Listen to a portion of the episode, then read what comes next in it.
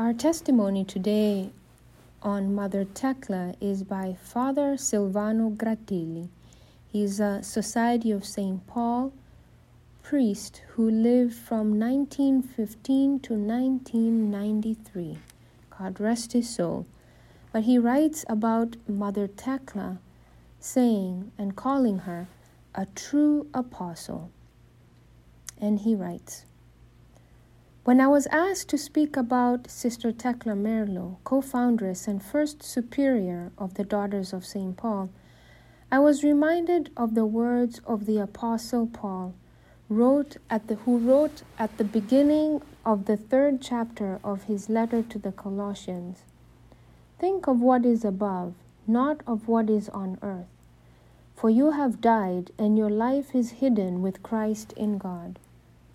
Perhaps some people would be amazed at my placement of a strong willed and ardent woman alongside the thought of death and hiddenness.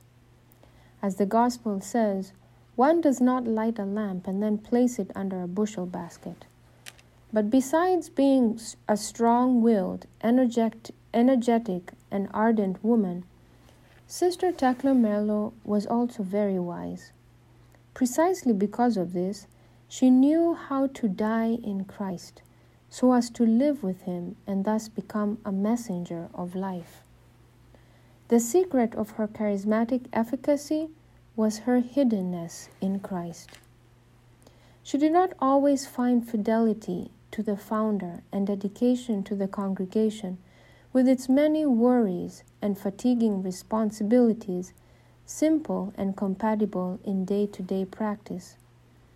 Her responsibilities energized her, but she also felt the exhaustion of self immolation. Religious life was a crucifixion.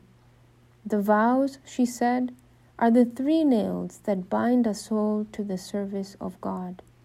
And she threw herself into this service without hesitation, accepting in advance all the consequences of her decision. The words of Paul that I just cited find an echo in chapter 12 of the Gospel of John.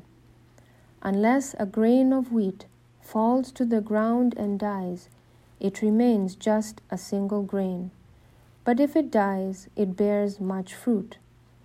Those who love their life lose it, and those who hate their life in this world will keep it for eternal life. This is the sublime mysticism of Christ.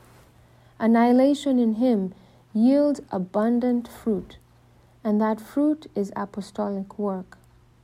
Immolating oneself on this earth enables a person to rediscover life it makes a person a bearer of life, but it is a work of grace.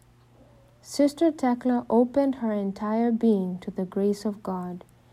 She died to self so that Christ might live, and the grace she received in return gave her life such depth and power that it seems like she is still alive today.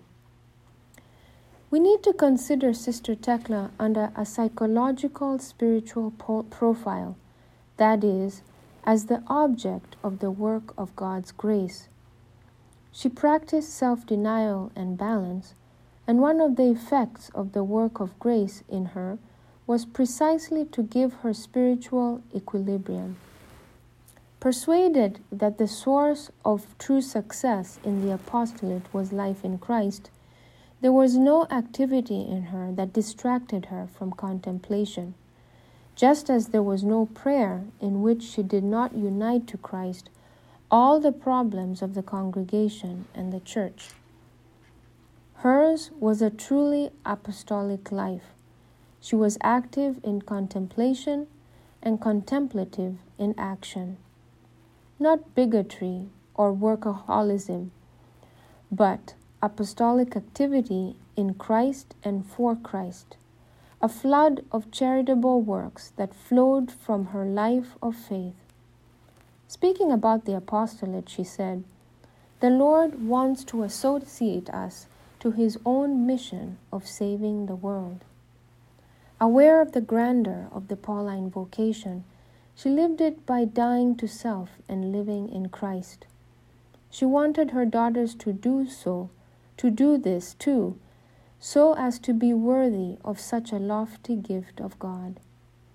Therefore, she felt there should not be any ambiguity about the meaning of the Pauline vocation. Every thought that could soil its beauty, that is, assimilation in Christ, was to be banished. In one of her conferences, she said, Tell those who want to become sisters that there are many sacrifices to be made. If they come because they like the habit or because the religious life is comfortable, then they are not good vocations. Above all, we must practice self detachment. This is the greatest sacrifice. May the Lord give us this grace. End quote. A woman of faith, her apostolic activity was extraordinary because her gaze was fixed on Christ. She saw in him the needs of people, but she was also a woman of marvelous and sublime hope. The last time I saw and spoke with Sister Thecla was during her final visit to the Far East. I remember that evening clearly. Night had already fallen when I met her in Rizal Memorial Park in Manila. The park was crowded with people waiting for the Corpus Christi procession to arrive from the cathedral. Sister Thecla was standing on the sidewalk, the beads of her rosary slipping through her fingers in ceaseless prayer. She smiled when she saw me, and we greeted each other. As we talked, what struck me was that the things she spoke about all had to do with spiritual matters, which she discussed without any airs or spiritual, spiritualistic affectation. She continued, continually referred to God, very simply, and I would almost say ingenuously. She was like a little child in the biblical sense of the word. I also remember an occasion on which many years prior to this I stopped by the Daughters of St. Paul residence in Rome and found Sister Thecla in the courtyard with some of other sisters. They were all sewing and embroidering. I paused to exchange a few words with them, and one of the group asked me why I did not talk about heaven in my classes. I was teaching a course on St. Paul at the time. I replied a little loftily that we didn't know anything about heaven.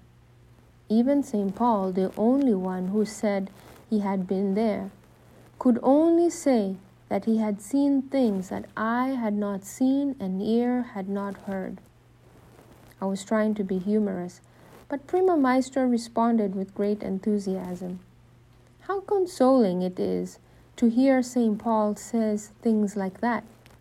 How beautiful heaven must be if even he couldn't describe it. Heaven was Sister Thecla's goal. She kept her thoughts fixed on it, and this gave her the energy she needed on her hard journey through life. I would like to close with something she said that I find very significant. Let us always look on high to heaven. This, that, is our true homeland. The Lord has prepared a place for us there. We must aspire to reach heaven at any cost. Let us never get discouraged. Let us distrust ourselves and trust God. End quote. Saintly Prima Maestra Thecla, intercede for us.